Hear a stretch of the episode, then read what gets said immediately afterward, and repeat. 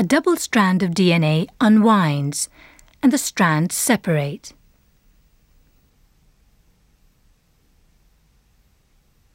For each unwound strand, the bases can now match with those that are floating free in the cell.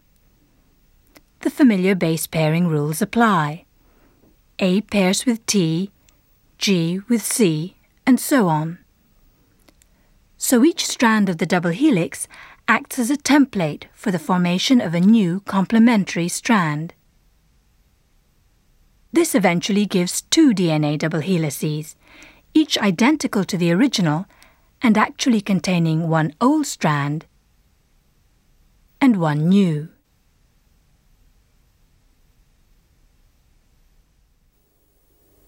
Replication is a pretty accurate process, but very occasionally a mistake does occur, a wrong base is put in.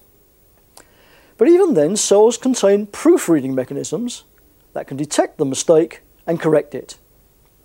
And the net result in some cells is that as few as one mistake in a billion or so bases creeps through.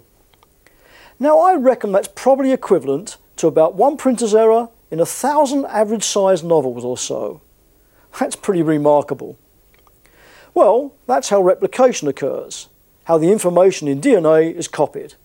But where is the information?